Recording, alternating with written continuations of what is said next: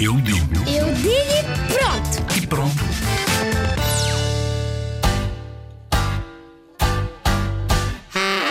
Os sentimentos é quando sentimos tristes, quando sentimos felizes. Os sentimentos é ser amigo dos outros, quando uma pessoa está ma magoada, ajudar a pessoa.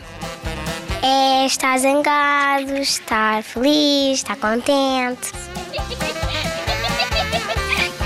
Os sentimentos são a alegria, a tristeza, a zanga e a amizade.